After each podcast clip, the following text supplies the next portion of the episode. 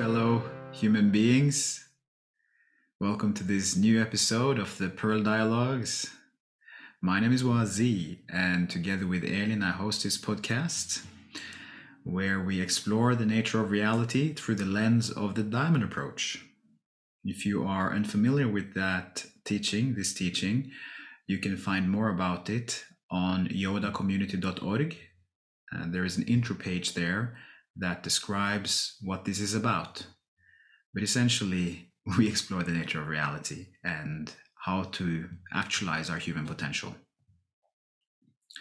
In today's episode, I have a conversation with Greg Knight, and we dive into some very interesting topics. I thoroughly enjoyed this conversation uh, slash interview where we talk about how to bring spirituality into practicality in everyday life. We talk about the shift from a more self developmental personal growth orientation to the non dual boundless dimensions. We also talk about body practices that are relevant for the path. A really good episode. As always, I invite you to sense yourself, to be in the present moment like, while listening. This is a big part of what we're offering here. One thing is to have the intellectual stimulation and the development of the, our mind, but also to receive the transmission energetically uh, is a very important aspect of this podcast.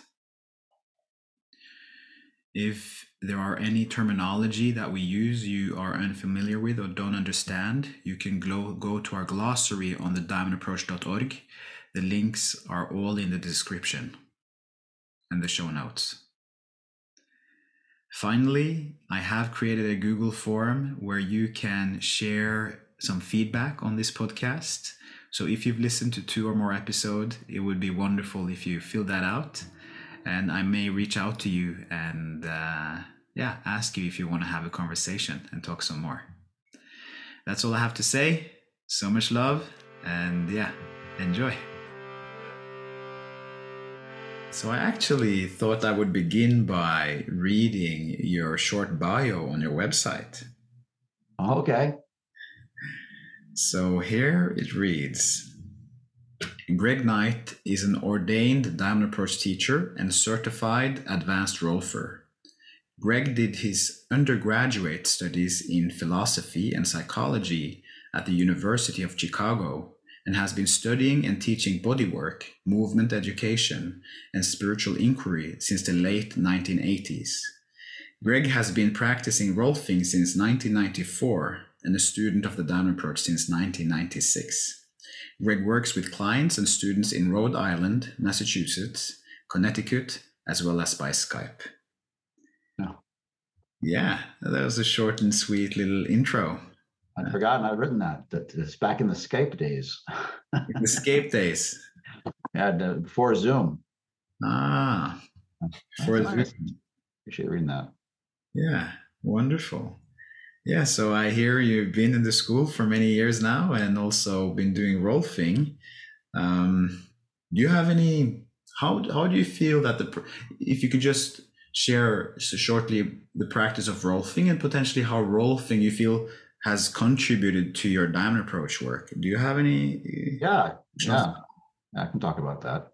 So rolfing is a a specialized form of body therapy and movement education for addressing long-standing patterns of holding and strain in the body uh, and doing it in such a way to bring the whole body into better alignment with gravity, I could say. Um, so the main part of that work is, you know, hands-on with a with a client. You know, uh, you know, sort of it somewhere fits between if someone knows what massage a massage therapist does and what an osteopath or a chiropractor does. Rolfing's kind of right in the middle of that. So it's it comes out of a lineage more of the osteopathic chiropractic world, and in, in that it's interested in alignment uh, of the body structure.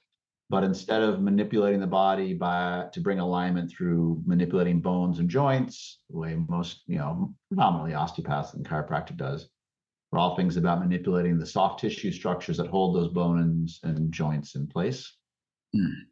Um, so the fascia, connective tissues, things like that.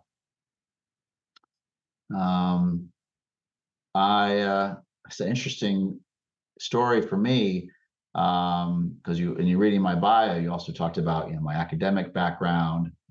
Um, so they fit into each other and actually leads into my tie into the diamond approach. So I can make a little story of it.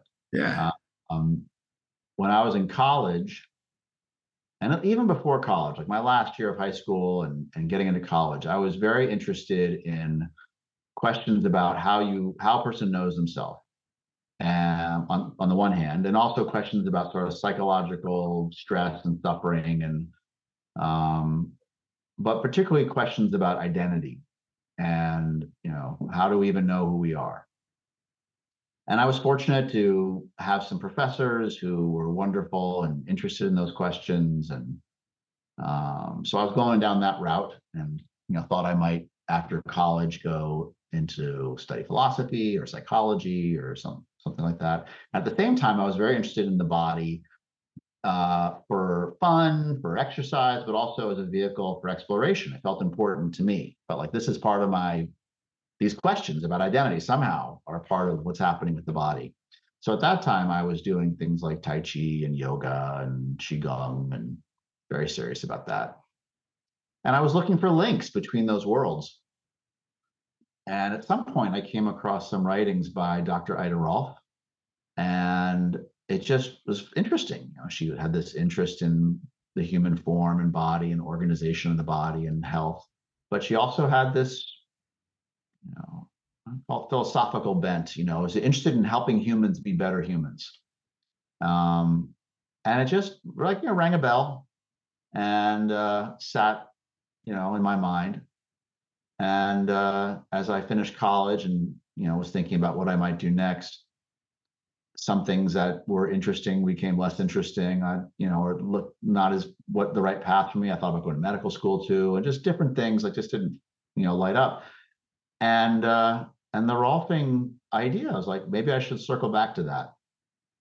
And um, actually remembering a couple seminal professors who were very helpful with that. They're people actually well known. So if anyone's watching this, they might have heard of someone named Leon Kass, who is a renowned uh, professor of philosophy and has done a lot in ethics, and um, gentleman named Eugene Gendlin who developed this teaching technique called focusing um, and sort of experiential body-based psychotherapy work.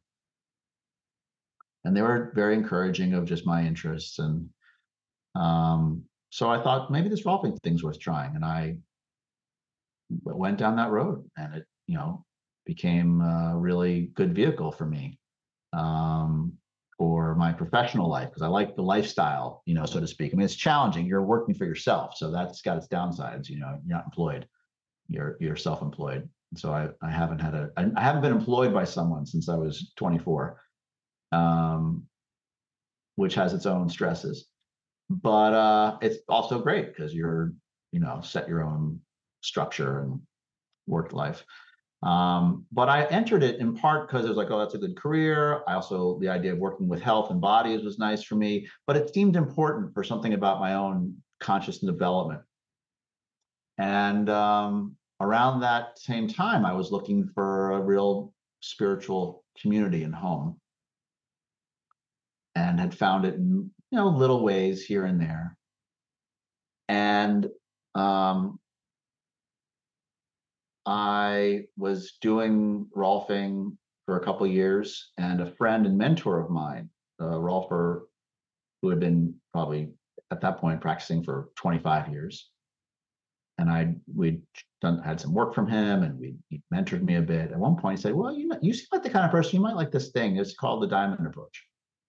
and you know and there's a guy starting a new group in the area and he wrote down his name and and gave me the name of uh, the book essence at that time there weren't a lot of books out maybe three or so and uh, had a lot of respect for my friend and mentor and so i got the book and really you know liked the book a lot was i can't say it was like transformative but it was like yeah this guy's on to something and I like the clarity and the curiosity in it and the precision. And I went to a weekend. And that was done. You know, I was like, yeah, that this is this is it. And that's what what's the next thing? So I'll keep going. Um, but all along, the work with the body has been an important piece. It's not the only piece, but a really important piece. And uh, for my own journey as a student on the path, and now my also how I work as a teacher, um, in sessions with students and leading groups. And I also am one of the people who teach the diamond body practice. I don't know how familiar you are with that, but it's a, you know a system of movement work that we use in the school that uh, people can use to support their journey on the path. So they're very they're very woven together for me. Very important. Wow, a fascinating journey, it seems like. And uh, I'm curious about how you've observed your body transform over the years of working with it so intimately. Yeah. Uh, well, I'll tell you what comes to mind right away. A uh, lot less tension. Yeah. And a lot more, and a lot more presence. Yeah. Um, so in terms of tension, you know, be struck by how much uh, i mean there's tension that bodies have my body had just from you know life activities and repetitive activities and so much rooted in psychological binding that the we don't are who we are doesn't have a difference between you know when we're angry and our teeth are clenched. That is our anger in our clenched teeth you know or our we're angry and our face is placid, but we're clenching in our chest or our body in some way. Um, and so that just sort of opening that up, right? Mm. And then more presence, like that the body, even though I was doing a lot with the body and I was sensitive to the body, um, oriented to it, it still very much in the beginning and for a long time relating to the body as an object, something that I have, something that carries me from thing to thing. Mm. Um, and a long process of discovering the body as an expression of me and it's the uh, you know the sensitive form of me that contacts the world, mm. the world. Without, I wouldn't know. I wouldn't see you, right? My eyes are seeing you. My lips are making words, and I'm sensing the pleasure in my chest and you know, just all these elements that the body has. Mm-hmm. So waking up to the the life of that, or in more and more ways. Mm-hmm. Uh, so the body itself feels more, on the one hand, more substantial, like just there, and yet much lighter at the same time. Uh, even though I weigh more, I have more pounds on my body than I did 30 years ago. Not a lot more, but you know, you know, I weigh a bit more. But the lightness, there's a lightness in, in being. And at the same time, it's a lightness that feels substantial and dynamic. Mm. That, that that that that does make sense to me. Uh, I've had my own journey with my body, which has primarily been through yoga, which has yeah. profoundly supported my yeah freeing up tension and so forth. So I can relate to what you're saying. Yeah. No, it's and I, you know, we could talk about at some point or now, you know, how different systems evoke different expressions of wake awakeness in the body. Mm. Right. So yoga, I did I was pretty serious about yoga for a long time and and other movement modalities. You know, think about yoga. You, I mean, people do yoga for lots of reasons, all good. You know, exercise, could be a fitness thing, could be a vanity thing. It makes my body look a certain way. Hmm. Be a, you know, a mental thing, like just more focused, more relaxed. Could be a sense of something emotional, something about and something about connecting to spirit. But yoga itself comes out of uh, out of a whole spiritual tradition, right? And that informs, even if you're whatever level you're doing it at, there's a little bit of that in it, right? Yeah. Versus if you were really into Tai Chi, you know, can all you could enter for all the same reasons, but that comes out of another. You know, Hinduism is very different. Hmm. And you know, the, the soil of that came, you know, was the roots of Tai Chi. And most spiritual teachings have some kind of movement work associated with them um, to you know support that journey. And the diamond approach is no different. You know, there's movement practices that we can learn. We call it these diamond the diamond body practice that again have a certain benefit, you know, for being on the path. Hmm. Yeah, the, the visuals that I get when you speak about these, particularly the different logoi and the different teachings and how they usually have um, a diamond practice or a body practice that comes with it, is um, I got visuals of geometry as if each teaching has its own geometry. And when you participate in that ge- geometry, the whole mandala of that teaching impacts you in some way even though you might be in it for a different reason. Yes. Yeah. Yeah. That I yeah, I resonate with that. And yeah, and they can they can influence each other and but yes, there is a certain kind of geometry, Mm. certain kind of uh, organization to them that influence our particular way we, you know, wake up, you know, Mm. experience more of our essential nature. For sure. For sure. Hmm. Do you have any aspects or facets of the teaching of the diamond approach that you particularly have a curiosity about? Something that has that you felt that you've dived, in, dived into particularly? You mean like lately or like over the whole time? be- yeah, yeah, even late or lately or over the whole time. sure. I shouldn't have offered the second one because it's like so many things. Yeah. Uh, yeah. Uh, I mean, the whole path is interesting. I'll say I'll answer it a couple of ways. And on one hand, the whole path is interesting to me. Yeah. Um, and um, so it's dependent on where I've been at in the in the teaching. So in this, you know, as you know, as you're student in the school, it's a big teaching. There's there's a lot in it. It's it's uh, has a lot of breadth and depth um, and nuance. Um, you know, it's as you know, it's why we call it the di- one of the reasons we call it diamond approach. It's faceted. There's a lot of facets. Um, and so when I'm in sort of my student mode of being on in the path, which is you know basically all the time, but particularly if I'm on a retreat, you know, I'm receiving a teaching, you know, that teaching is like, yeah, this is where I'm at. I want to, I'm into this. I want to know about this and experience it. And then it circles back over time. Um, so that for sure, just over time. Um, I'd say for myself personally, what holds what's been holding my attention most the last months, year or so or two, um, is what I could call integrating a view of uh, well, the colloquial term was integrating a view of non-duality, but that's you know that word gets used in a lot of different ways.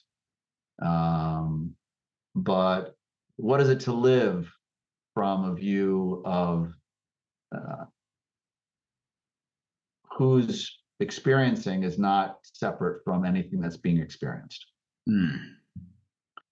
and a dimensionalness to that like it's it's not just a view it's not just what i'm seeing it's not just what's seen it's not just what's thought. It's actually the literal palpable sensation that what i am is not is everything and that everything is dynamic full and fulgent and expresses itself in different ways. And sometimes it shifts in orientation, but there's a certain kind of freedom and delight in that and newness. There's, a, I mean, I've had those experiences many times over many years, but there's something about the last year. It's about landing in it in a really long way. Like it's like something's like this needs to. I need to check this out for quite a while. There's something happening here, um, and to challenge beliefs I didn't know I had about you know what things are and um, so it's been uh, actually a, a, source of great pleasure and and support actually yeah, so that's what's been holding my attention lately beautiful. I feel this is very relevant for what i am curious about at the moment and i wanted to ask what or, or does any belief come to mind that you've had to challenge in particular that you feel has been relevant relevant? So yeah relevant to what i was just talking about? Yeah. Um, I would say the one that comes to me right now is the belief that I'm the word the word that comes to mind is authority or ownership. That at different levels, at many levels, exposing a belief that I'm that there's someone owning this experience or responsible for this experience or not able to own it but wants to own it and is feeling afraid of not having ownership of it. Um, some sense of you know it comes to mind like it's like the, the we've all been we're you know we, we're all kids once right? And we're all maybe still have that in us to some degree and that sense that someone you know hands you something like give you a cookie or something and right then you think you own it like it's yours and if someone takes that from you it's not like you feel like someone's taking something from you like it feels like it's not it feels like personal yeah know? And it's like, no, that's mine. Even though someone just gave it to you, all of a sudden the ownership wraps around it. Like yeah. that sense, of, no, it's mine. He took my toy. It's not like he took a toy or my cookie. He took my toy, my cookie. That sense of my, how quickly my wraps things. Hmm. So there's some emotion present, and this is my emotion, right? There's some situation happening and there's my relationship to that experience there's an owning of it in some way and maybe the ownership is feels weak like that little kid in me who had the toy taken or the cookie and you know someone took it. I, I don't my ownership's being threatened. I you know i don't feel i feel vulnerable in my ownership or maybe i feel well this is mine. You can't come into my space. You know, you're in my space, you need to back off. All those kinds of ways of sort of wrapping our experience in some way. And um, so that's been you know, just seeing that in lots of different ways. Very fascinating thread. Very fascinating thread. And I just add, there's nothing wrong with that view. Yeah. You know, in fact, it's a really important development to have that view. You know, like it's you know, when you when you see a kid, I don't know if you have kids. I have kids, and we've all been kids, you know. So you and you've seen other people's kids. Before that stage, you know, you're just you know, there's more e- openness and emptiness and presence, but there's less of a person, you know, individuated yet. When a kid starts to say mine and not, you know, we might react to it different ways, but there's a little part of us that's like, yeah, good job. You know, it's like it serves a purpose. It helps us kind of own our experience. We need to own our experience for a long time so we can establish ourselves in the world and you know, how we fit in with other people and just make our way. Mm. But it's not an inherent feature of our nature. It's something we develop. Yeah. And we become identified with it. Yeah. No, it's good that I know that I own the car that I drive, and it's not. I don't just leave it open and the keys there, and someone else takes it. Like you know, it's it makes life work. You know, and I also know that you own that one. I'm not going to just walk in and step into it. Drive away. Mm. But it's a way it serves a sort of view of oneself that eventually, over time, you don't have to force it. You start to see, oh, that's a bit of at one point that serves me and another point, it's actually a barrier to some other experience of things. How do you view the the concept of accountability within that context? Yeah. Yes, that's good. So when there's more sense of, we'll call it the minus, the owningness, may I'll pull back the lens a little bit. Uh, you know, in so in the diamond approach, there are we you might you might have come across this, you know, that we call four big turnings in the school, right? There's four big, big chapters of teaching.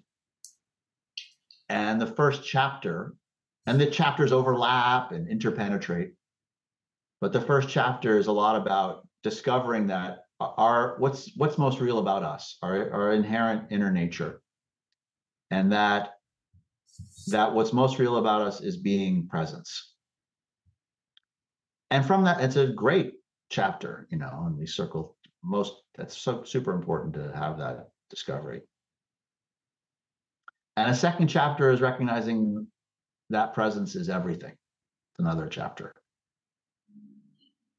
When you're in more that first chapter, ownership's important and accountability is important. You know, it's part of the development of that chapter. You know, it's like I'm being accountable for my development. I'm accountable for my feelings. I'm accountable and what I'm not accountable for. That's no, that's not mine. That's yours. You know, I don't need to take that. You know, um, and there can be a sense of respect and respect for myself, right, and respect for you. Um, sense of mutuality, sense of diversity, know, all that fits in there. On the second chapter, the accountability is more like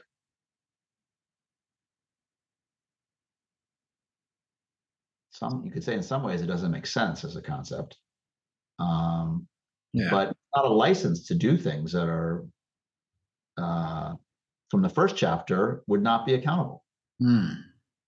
so that often happens to sometimes to, pe- to people you know they get they're in the second chapter and i don't mean it like seconds better than first or but it's like they're in sort of that that second phase and there's stuff in the first phase that hasn't been processed or worked through and like well i'm i'm everything so i can walk off with your car or i can insult you or i you know why why are you taking this so personal we're all it's all one ocean mm. you're wrecking when you have both of them there more the you're inherently kinder you're inherently more respectful of others and yourself because it's you're relate who you're relating to is you all the time.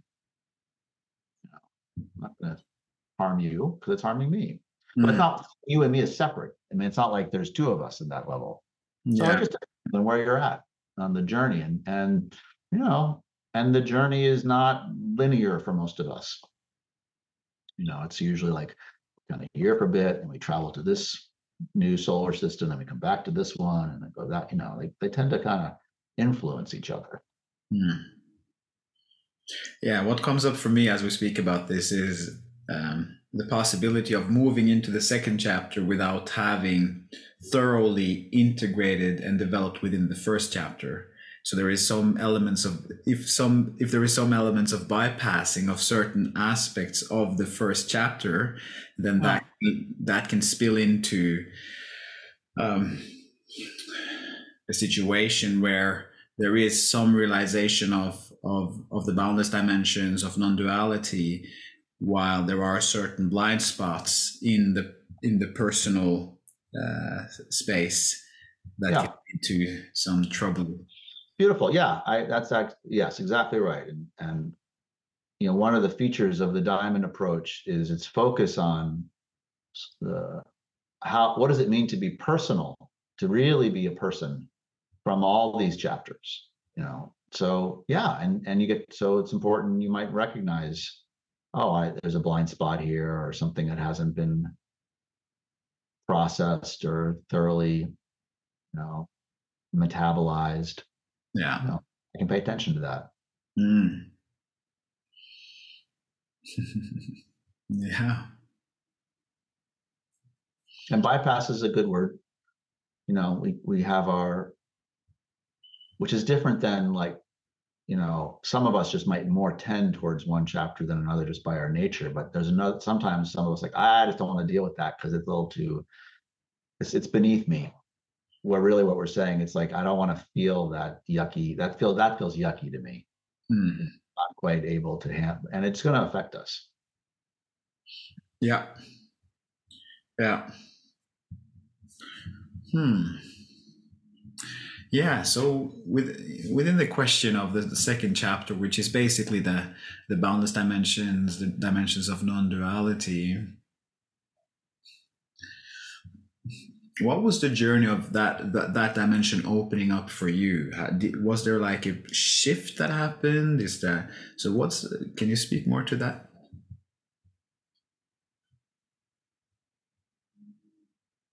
Uh, if I'm honest, I don't quite know actually. You know, I, it's uh, I, I, as you asked me that question, I'm remembering you know, a short version of my history with those kinds of views. You know, first maybe first maybe glancing at them in my 20s and you know was wow that's interesting and i want to be there or wow i don't get it or whatever just was like a comet in the sky just interesting yeah um and whether I idealized it or romanticized about it or whatever I thought, it wasn't long on my radar because I had other my I was other I was in other areas. And now I'm remembering when I first had long teachings on this, you know, my my home, the group that I was a part of, you know, meeting several times a year. We spent, you know, we'd done several years in that first chapter, you know, really profound stuff. And and then we started a several year journey on the second chapter, we're calling it second turning. And I was again, this is this is great. You know, this is what I'm really interested in. Not the other stuff was great too. And um, so I was jazzed by it then. I was and I was a bit more facile with it. So it was a bit more like I could get taste of it, I could, you know, experience it. But just here I'm talking about it. I could experience it. I got tastes of it. You know, there's someone still having all those experiences. That was an ownership. Talk about the the minus of it. Yeah. This is my experience. Yeah. And language sort of breaks down because it's like my still fits as a word. Like it's my experience, not it's not necessarily your experience or my my you know friend's experience or my you know my co-worker's experience. Yeah. So that you know, but that went on for a few years, and and honestly, I think as I as I think about it right now, so I had those teachings for a long time, right? In a lot of different ways. And then I became a teacher in the diamond approach. And being a teacher, particularly at least you know my experience, you know, in these years I've been doing it, a lot of your work as a teacher is in that first chapter of people for a while. Yeah. You know, because that's where they're at. And then if you're teaching groups, and I co-lead teach some groups, the first things you're doing are that first chapter of work. So I had all that second chapter of stuff, but I was like, well, the second turning stuff. And I'm back in the first turning again. And I was like, oh, oh, that, oh, I was just more able to like they just worked me in a new way. Mm. Have to teach it, to have to sit with it. And you know, maybe it's also being older. You know, I started in this work when I was young. I was in my 20s and so who knows? A lot of factors come into it. Yeah. But I think that really had a profound effect. You know, being in those, I, I think I know I can feel it. I can feel. You, know, you asked me earlier, how's my experience in my body changed over the years? You know, I wouldn't have been able to name it at the beginning, but looking back, there was a very hard shell of my. There was a way my body was just It's as though the body itself had a in, in, the inner body, you could call it, was a hardness. And so things can only penetrate that so much. It didn't matter how flexible my tissues were, and you know, but something of like the innerness of the cells were just hard, you know, like like a like a like a like a seashell, you know, hard. And that had changed and so when I get those earlier, those first turning teachings again, penetrated more deeply. And then it's like, oh, okay. And then I, you know, I wasn't looking for next things to happen. Hmm. But then as that the, that that seashells start to soften, this other view starts coming in more completely. Hmm. There's less of a barrier. Yeah. You know. But it was all that work, you know, and and uh and not from the view of like, well, if I do this particular work, I'll get to that piece of work. It was more like just kind of being in the in it. And and all the while there is a logic to to everything you're saying. That is yeah for me profound and also speaks, you know, speaks to the the potency and the intelligence of the teaching and how it works a soul. I mean, that is uh, profound. it's a real gift of the teaching that there's that there's a that you have people who are able to guide that you know yeah. help guide through it. Not that they know it but they can just be with you and maybe have some sense of what's happening with as a teacher or you know that kind of thing. But also that that sense of oh this this fits in here. You know you're in a place. This is a place. It's it's happening. And it can relate to these other things. Let's find out what that is for you let's open to that.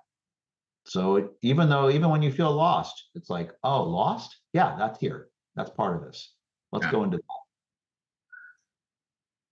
Hmm. Great. Great. Okay, so now this beautiful question about bringing presence, bringing realization into everyday life, bringing it into spaces, situations where you're potentially in environments where people are not open in that way, maybe re- even resistant to it, bringing it into situations that may be um, quite complex. I mean, I would say certain work situations are quite complex because there are so many people that you interact with. There is an agenda, there are expectations.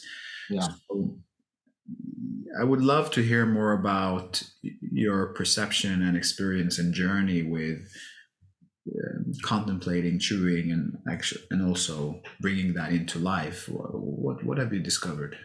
Yeah, uh, there's a lot there. We have actually there are whole retreats on that question. Yeah, you know, whole retreat like days of exploring that question. Yeah. Um, so some things, you know, one is there are you know fundamental practices that we have in the diamond approach. Inquiry is the primary practice, right? Yeah. This open-ended exploration of your experience. But a foundational practice is the sensing and looking and listening practice. And and that's foundational. It's not the primary, but it's the foundation. Mm. You know, the, the primary doesn't take off without the foundation. Um, so learning about what it really means to be actually sensing yourself and what that means like you know we often say like you know if nothing else sensing your arms and legs. Like literally just aware of the sensations not aware from them in your mind that might be happening but in the location of your arms and legs that the sensing is aware of itself in your arms and legs as you move through your day mm. as you do activities. And you'll find it's it's not easy, you know, uh, to be that aware, um, to have part of your awareness, half, whatever, whatever the amount is, within your own experience as you're doing things. So that leads to another practice we do called life practice. And um, where you know all groups will do that, start that at some point, where you practice sensing while doing simple tasks. Mm know, and you start with really simple tasks. And the point isn't to complete the task, you know, so it's like maybe, you know, cleaning a window, right? Or straightening your room or folding your laundry. It's not paying your bills, not returning, like th- those are more complicated or mental activities. Something simple that you do already do, you know, washing your dishes, but doing it less with the focus on completing the task and more on being in the sensing as you do the task. So you're bringing more presence into your t- everyday life. Hmm. Those are big for bringing uh, more of, and you could call it a embodied realization into your life. Mm. And back to the point of your body, your body is the vehicle for living your realization. As long as you're alive, I mean, I'm you know, separate for what happens after you die. And you're here now. The realization is going to happen through your body, the manifestation of it, the actualization of it. So it's taking the time to practice and bring that kind of sensing into our into our experience. And post retreat, how have you applied that practice yourself? Can you speak to that? Yeah. Well, first I'll just say, you know, post retreat can sometimes be a really hard time for people. You know, not for everybody, you know. But I've speaking for myself, you know, for years. There's the high of the retreat, the expansion, the openness of the retreat. And there can be a contraction sometimes afterwards. So just to acknowledge that, you know, that you're not you're not off base if that's what happens to you. Um, so some making space for your experience after the retreat. It could be, you know, some practical things when the retreat's over, we, you know, to leave some time at the end of the retreat to be part of the retreat experience. So one of the advantages of having a retreat you physically go to, and there are many, is that the return time is part of your transition, right? You have that travel back right? And you're in the world a bit more. So if you were doing a retreat online or your retreat groups close to your house or whatever it is, you know, scheduling your life if, if you can in such a way that I have some space after the retreat's done. And maybe I have to go, maybe I get home and I'm a parent. I got to get right in it with my kids when I get home. My, my wife's been carrying the load while I've been away and, or I've got just work I got to get to, or that happens. And, you know, maybe maybe you plan a time you know a few days later for uh, this is i'm going to have some integration time there. You know i'll i'll sit i'll meditate maybe i'll do an inquiry with a friend something to kind of bring it forward a bit more. Um, but that's the practical piece of the sensing practice. You know you finish your retreat you know the thing you do the next day when you wake up is you start the day with you know you're lying in bed or sitting in at the edge of your bed or and you do that you this we have the sensing practice that we do you know from one up one side down the other and bringing in listening and looking and you just even before you have meditate another time of the day but just starting with that just that kind of it's like welcoming the day in a certain way you know? It's like uh you know, I know some people are like coffee drinkers, you know, like that making the coffee in the morning is a big thing for them, or you know, getting their, you know, cleaned up before the day starts or getting their suit on. Something people do, like I'm getting a bit more here, I'm kind of waking, maybe they like to do push-ups or whatever, you know, everyone's got their different things. Maybe it's checking email, see where I'm got to deal with. Yeah. Do this is a way to sort of like uh,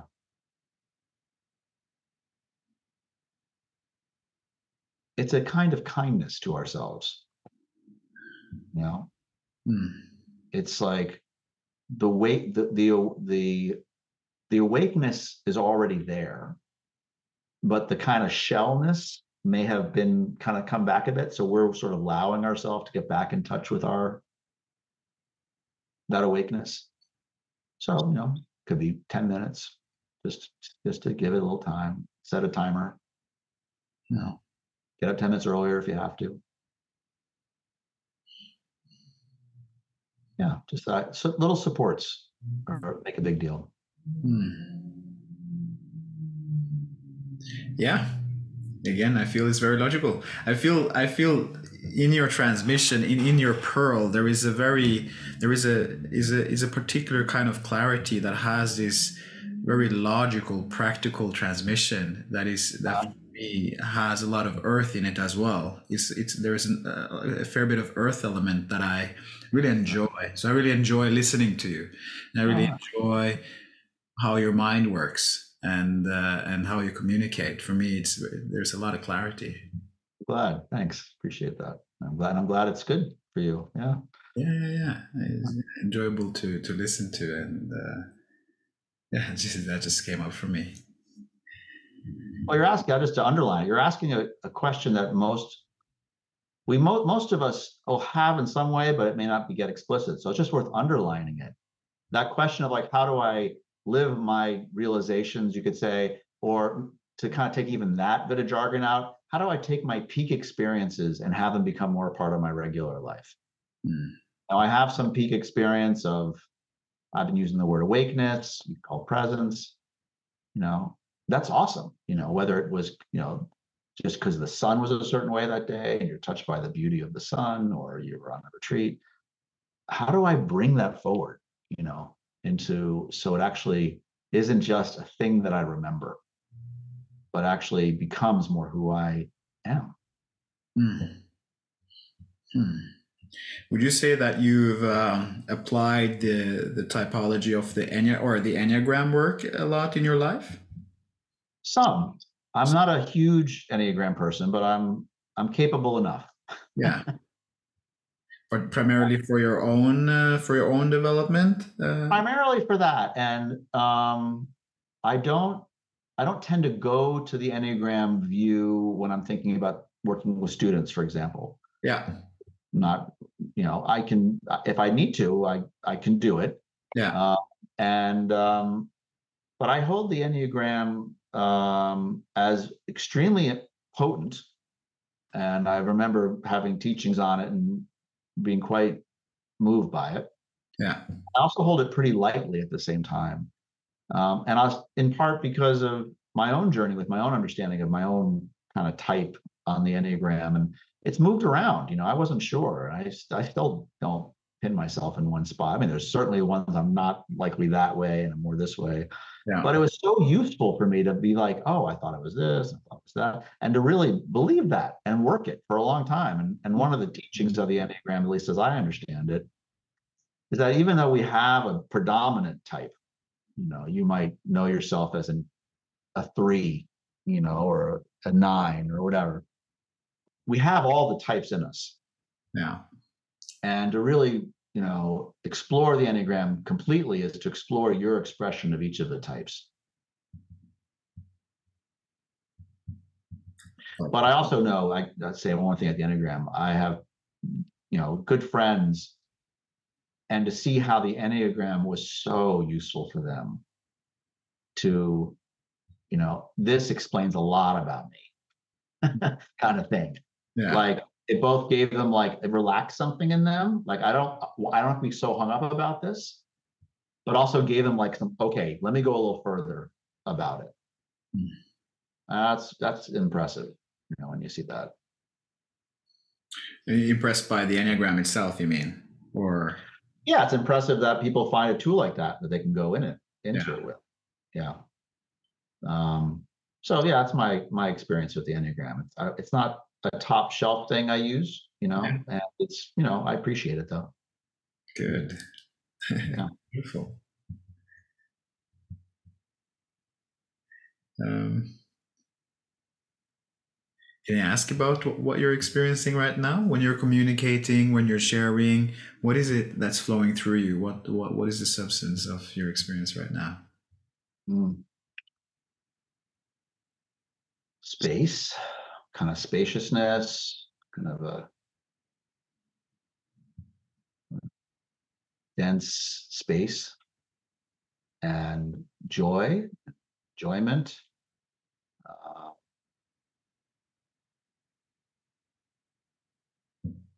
pleasure, relaxation, lots of things. For those, the, the dense space is is the strong thing. It's like a sense of, and it's you know in in my body and, and beyond in my physical body, but also beyond it, you know, into the physical space in front of me. You know, I'm sitting in front of a screen. You know, two or three feet to the screen I'm looking at. There's the image of you, and I see your room behind you, and I see the the window behind you, and there's trees. So it kind of extends into the visual space, and it's as though that that dense um, it's clear. It's a dense, clear space that feels like it's every it's in everything, and everything's sort of a surface of it. Hmm. It's just, you know, and on a personal level, it's also like, you know, like what's what's the next thing that's going to happen? Enjoying the conversation. You know, you're easy to talk to. You know, Yeah. so it's nice to have a conversation. Nice to talk about this stuff. Hmm. Yeah. Cool. Yeah, that makes me. It brings about a sweetness to my heart when you say that. Um, initially, when we started this conversation, you brought up the question of identity, and we, Yeah. within the context of what you're experiencing now, what is the sense of your identity? I don't have one. Hmm. Um, I mean, I know there's a label Greg that is a name tag that I have.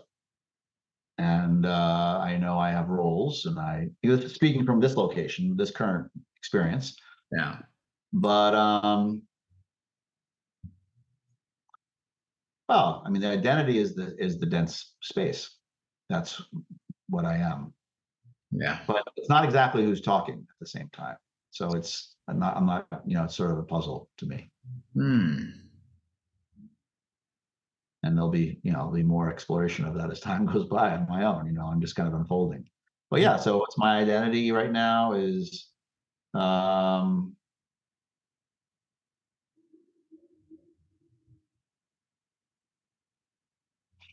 i know who i am in terms of my life know i know like the person who is has a life that you know I'm married to this person i have these kids i live in this place you know i have this you know these strengths and challenges and all these things. Um so that's i'm aware of all i can be aware of all that. And who's living that life is not you know a thing. Maybe that's a good way to put it. Hmm. at the moment that's the experience. It's like a it's like it's like more like this dynamic you know fluid. I mean to put it in spiritual lingo it's like i am an extension of reality. Let's put it that way. I'm that's what i am. Hmm. Some people say like you're a, a god finger you know it's not like you're god but you're a finger Hmm. Would you, would you say that there are, and we, we also touched upon the question of ownership. Do you feel that that apply in any way to how you're experiencing yourself in this moment? Um, I could use the word ownership in the sense that I quote own this life of like it's my responsibility. You're talking about accountability, responsibility. Yeah. You know, I'm accountable and responsible. You know, to my um, you know, being married. I mentioned married parent. You know, you know, living in this location. So in that sense, there's that kind of, that level of ownership. Yeah. Yeah. Hmm. Yeah. Beautiful.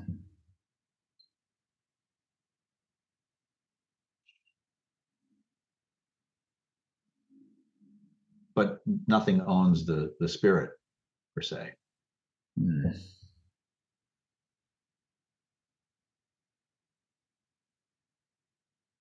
But both are true. I mean, it's, I think it's important. I just feel moved to say, you know, when you lose something in your life, if you do, that hurts sometimes. You know, it's like it's not a bad thing or a sign of spiritual maturity that like you suffer because you know someone you love dies or Hmm. You know you have or you don't get something that you really wanted or and also the delights in getting things you wanted or having someone come into your life all that's fine and uh, your reality doesn't need to be mono, re- reduced to something monolithic Can you elaborate on that? The last part. well this gets into the fourth chapter Here we are. uh, that um,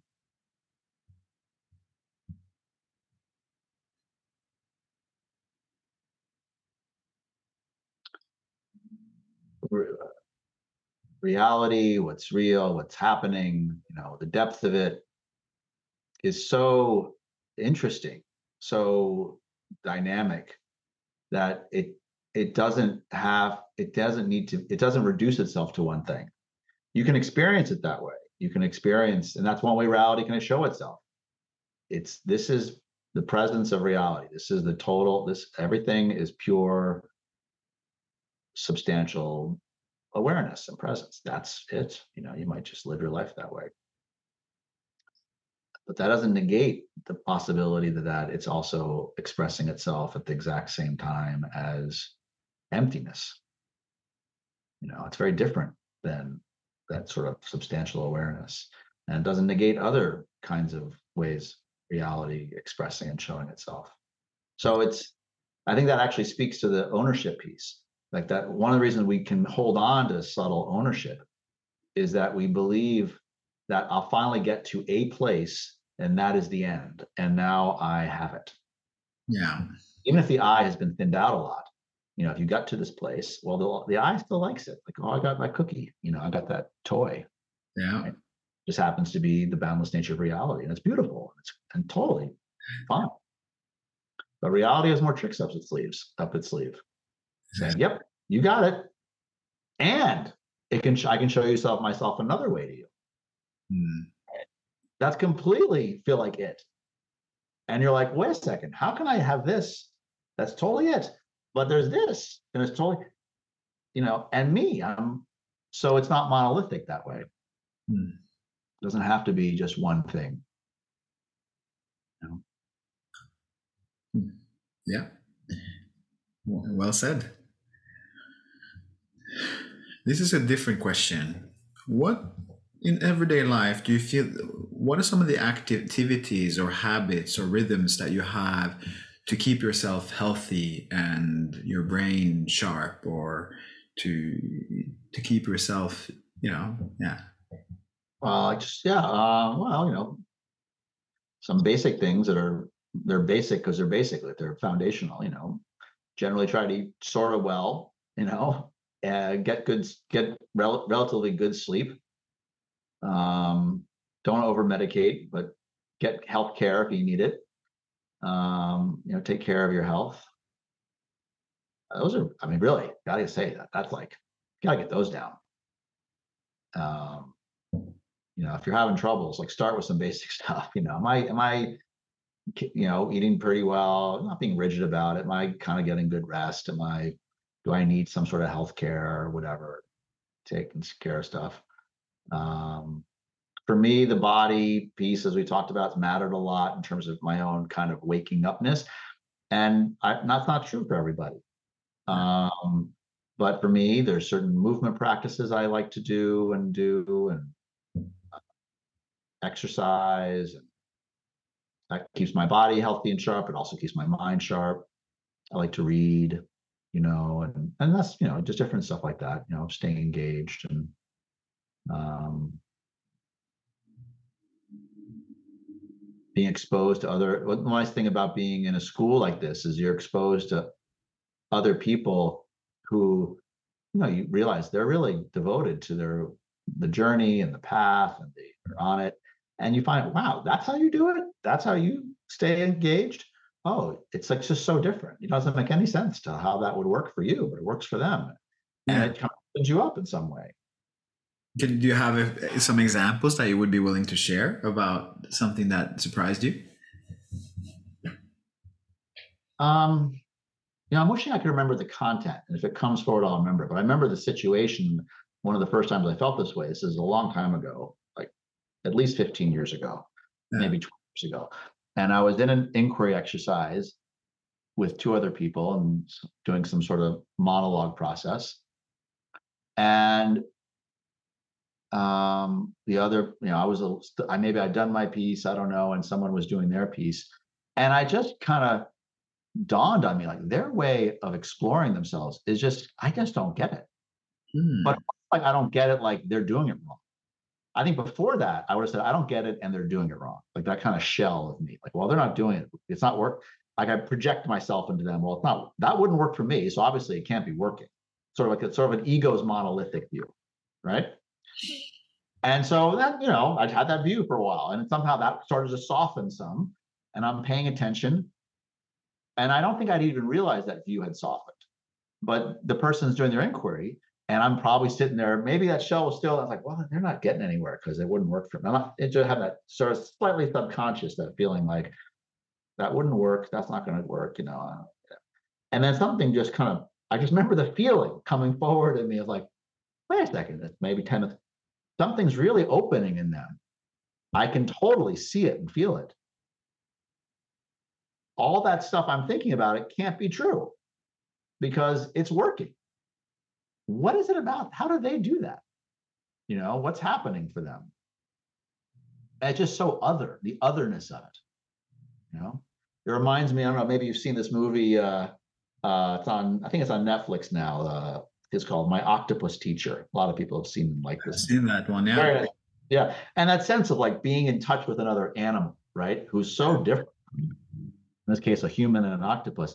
And it's like the octopus know the world and experience things. And you can't help but sort of project and imagine. People are like that, you know? Like we're like we're like our bodies are all basically relatively the same. You know, you probably have two arms and two legs, and you got a torso and a head and all that. Yeah. But the inner body, wow, really different. And to learn to sense and look at it and, and wonder like what's happening, what, what makes it work for them. Um, quite significant uh, impact. Um, hmm.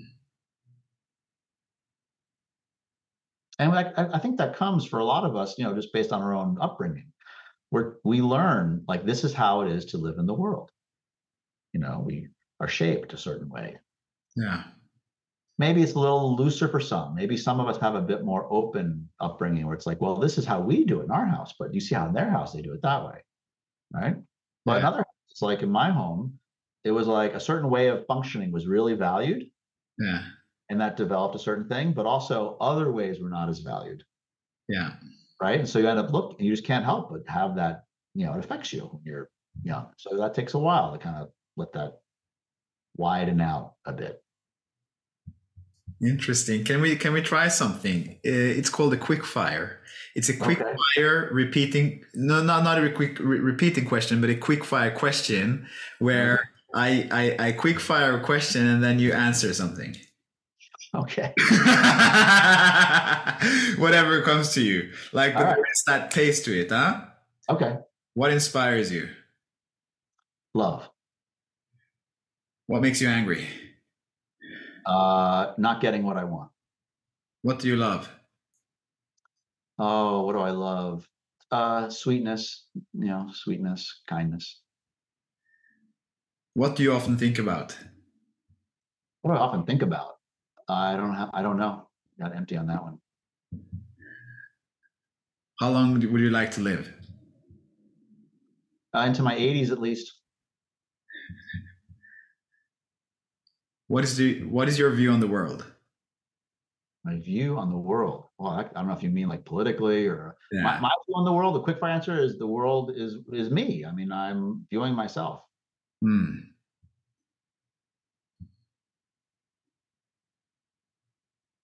What do you like to eat? Ice cream. That's first one right there. uh... What do you dislike in life? Uh, the discomfort, like just physical discomfort. Yeah. What's the um, worst kind of discomfort that you know? Well, uh, I'm remembering a time I had a, terrible stomach flu. I'm remembering a time in my childhood of, you know, my my appendix ruptured when I was 10. That was pretty bad. Mm. You know, so, um, what about our like? What kind of? How would you say that your materialism comes to expression? I just got a great new car.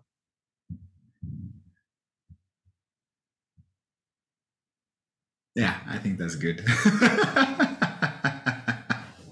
How was that for you? How fun. Yeah. What kind of car did you get? You know what I got is I got an electric, a total electric vehicle called the uh, Hyundai Ioniq Five. It's called. Oh man, that's a good car, man. So nice. I've never had a car like that. You know, I've I've been, you know, I, I you know, I my last my previous car was a minivan. You know, I have kids and all that kind of stuff. So like the minivan's done. It's like it's and it's so it's so I mean, I did, you know, partly it's like, you know, I'm being a good environmentalist, care in that way, but you know, I don't know how much impact it actually has, but I still feel it feels good to do that. Yeah. And you know, that kind of thing. But it just it's such a it's such a nice ride. Mm. And I I plug it in at home. I mean, you know, it's so nice. It's Uh, yeah, I've, I've driven it myself. My my, oh have my Oh, elder brother has it. Yeah, yeah, my elder brother has it, and I used to work uh, with um, at a childcare facility, and they had an Ioniq Five, so I used to drive that. It's a you know, it's a great ride. Wow, it's a great ride, man. Yeah. And is is um, electric cars getting more popular in the states now? Yeah, I, don't know how it compares to other countries, but yeah, for sure. I mean, it's and they've put out more. Um, there's more. There's more. Uh, what's the word? Uh, more choices.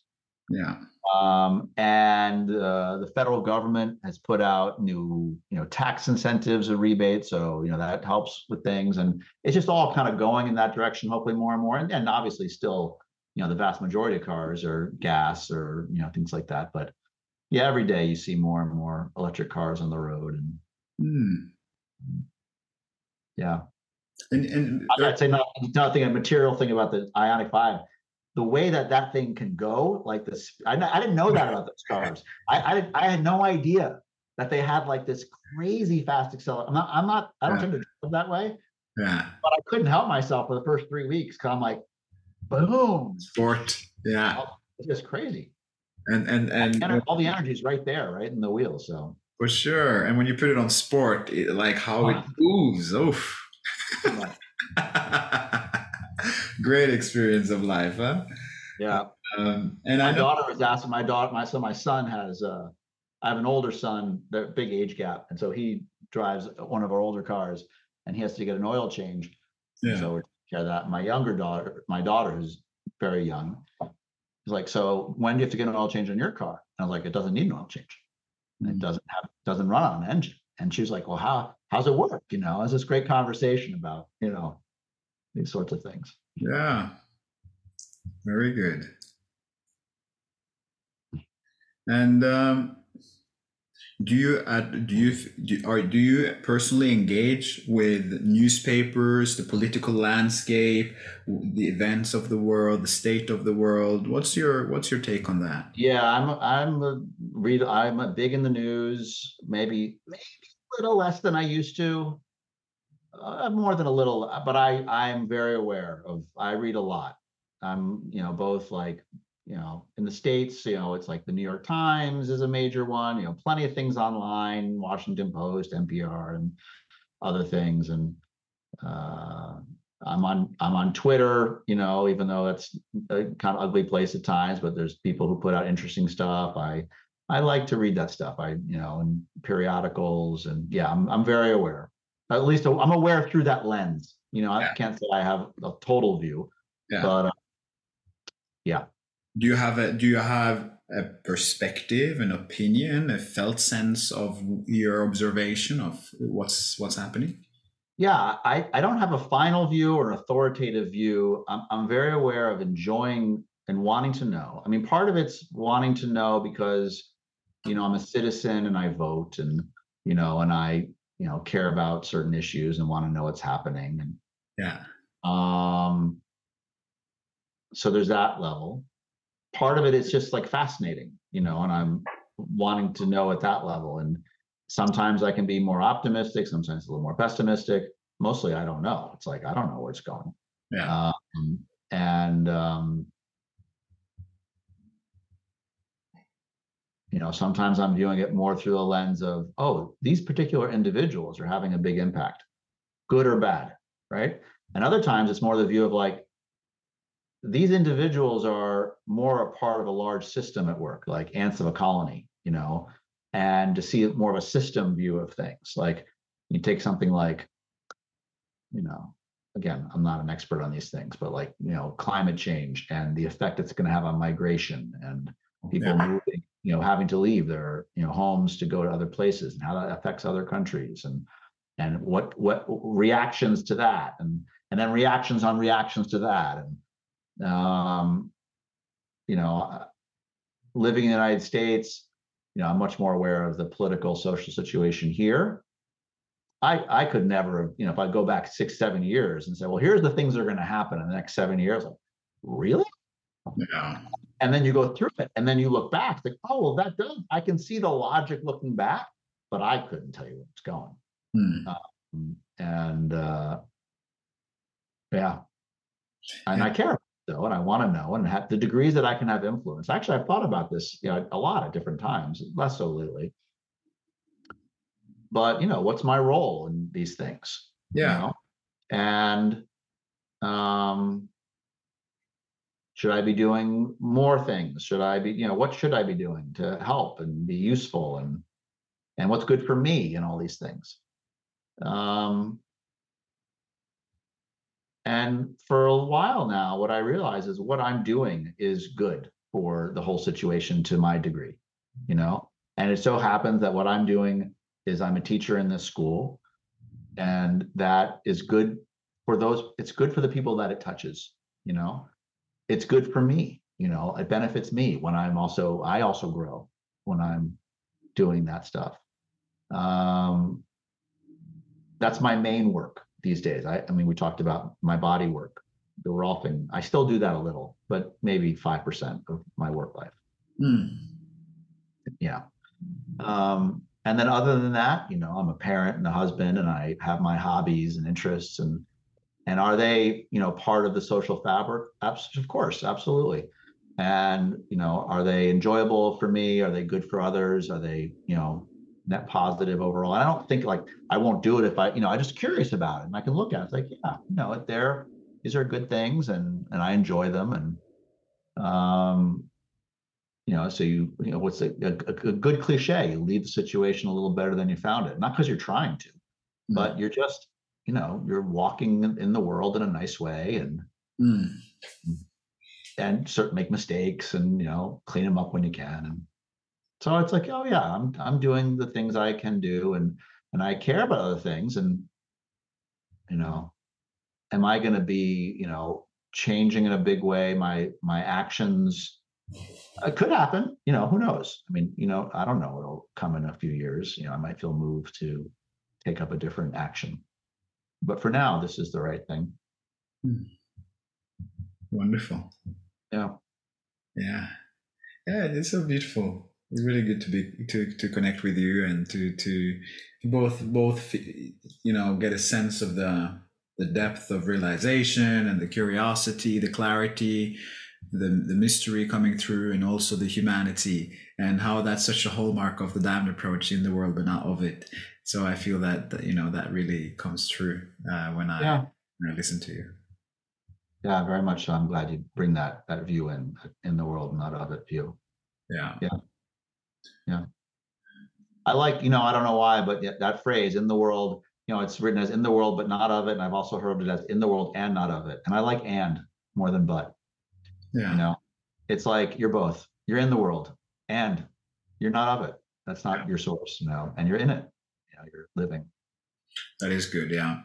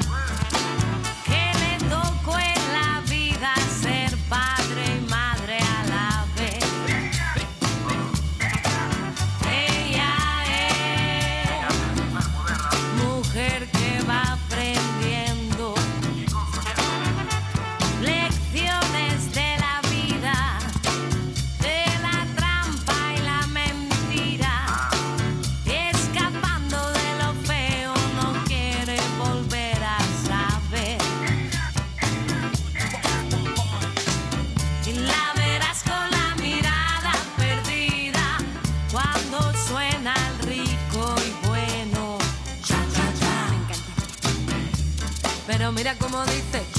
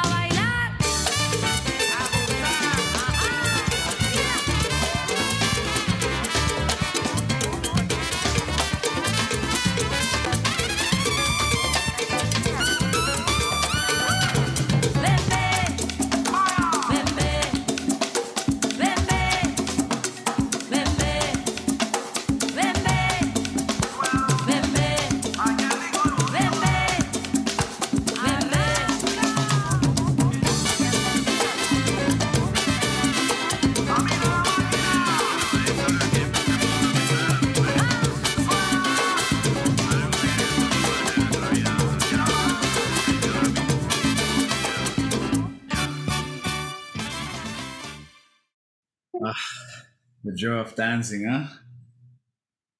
Mm. Yeah. I mean, that music speaks for itself, huh? Beautiful. Yeah.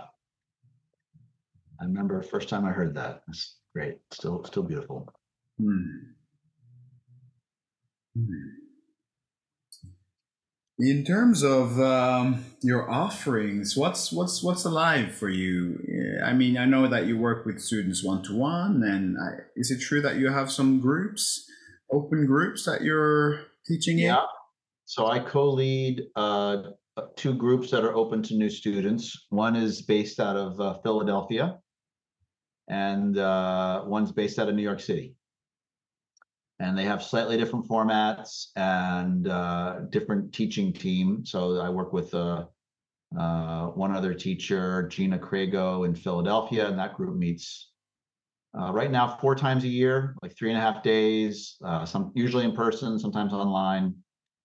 And the New York group I teach with uh, Alan Whiteman and Noel Goldberg, and that re- meets on a week weekend format, just two days, but uh, six times a year.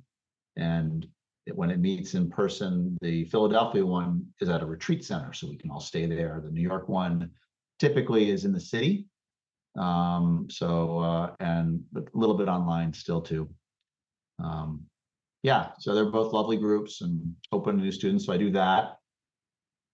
And I work with individual sessions and do small groups. And I also do a lot with the diamond body practice, which is, you know, the this practice for movement uh, work for exploring the teaching of the diamond approach, really, to how the diamond approach can come through the body and also bring make the see how the body can be a vehicle for uh, both exploring the barriers to our realization and also expressing that realization. And uh, so I, you know, uh, lead that practice in different settings and also lead sort of deeper dives into it. So anyone in the school, there, there's some of that offered to people who are outside the school. There's the on, Diamond Approach Online has a diamond body practice uh, video series that we put together but if you're in the school in particular and you're wanting to do something to support the your body's exploration of this path, um, there's this is a very powerful way to do that.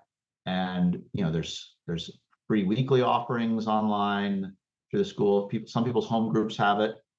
Um, the free offerings online are open to anyone in the school. And then there are these little deeper dives. Some of them are like you know, four time, you know, meet for a short period of time for over four weeks. Some are what I'm teaching is a bit longer dives into it. Um, and uh, really to unpack the richness of the practice and and to have time for people to process and explore the impact of their their breath, their movement, their sensations on their their current state really you know whether that's some obstacle they're dealing with some you know, frustration, some rejection, some resistance, which we all we welcome all that in the path, or some qualities of presence and and uh, openness. So I do a good amount with that as well. I have a, one of those starting up soon. It's a six, three out six meetings, three hours each. That's for people who've been in the work through what's called the Pearl teachings. Yeah. Um, other there are other offerings that are for people for anybody, you know, in the school. Hmm. Uh, so yeah, it's good Great. stuff. Is it through the portal people can find that or diamondapproachonline? Dot, uh, Um, yeah, so that's a good question. The uh, the if you go to Diamond Approach Online, the only you'll find the offering that was put out to the public, and that's like I don't I think we did six meetings of that. Linda Krier and I did that together. hmm, She's the she's the the developer of the Diamond Body Practice, the primary vehicle for coming into the school and the teaching. Yeah. Um, and in terms of the other offerings, um, on the portal, there is a page called Affinity Groups. And uh, so if you log into the portal, um, you have like my portal and like maybe like group stuff, all school stuff. It's either under all school or it's a direct link to affinity groups. But under affinity groups, there's a diamond body practice page and that lists offerings. And there's also an email you can send uh, your name to and you'll get added to a list and you'll be up get kept up to date on the latest you know uh series being offered and and uh you can also ask questions or maybe look to organize an offering if you want to have one in your home group things like that hmm. Fantastic. yeah Wonderful.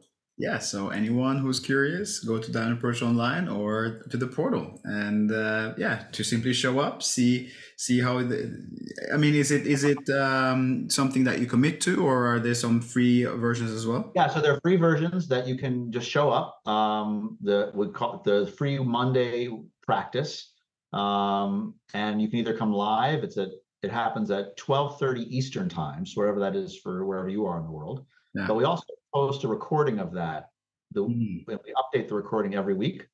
And it's it's a, it's set for about an hour the half we do a half hour of leading the practice and that's what's posted.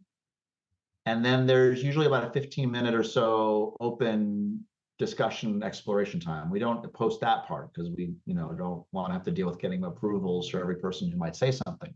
Yeah. um, and but that kind of it go further unpacking the practice. So that's free Yeah. um, other things that are free online. And if you're wanting to have a bit more instruction with it, um, you can just email that, you know, diamondbodypractice at gmail.com, or you can email me um, and I can put you in touch with someone. Um, Greg, my email is greg37k at gmail.com.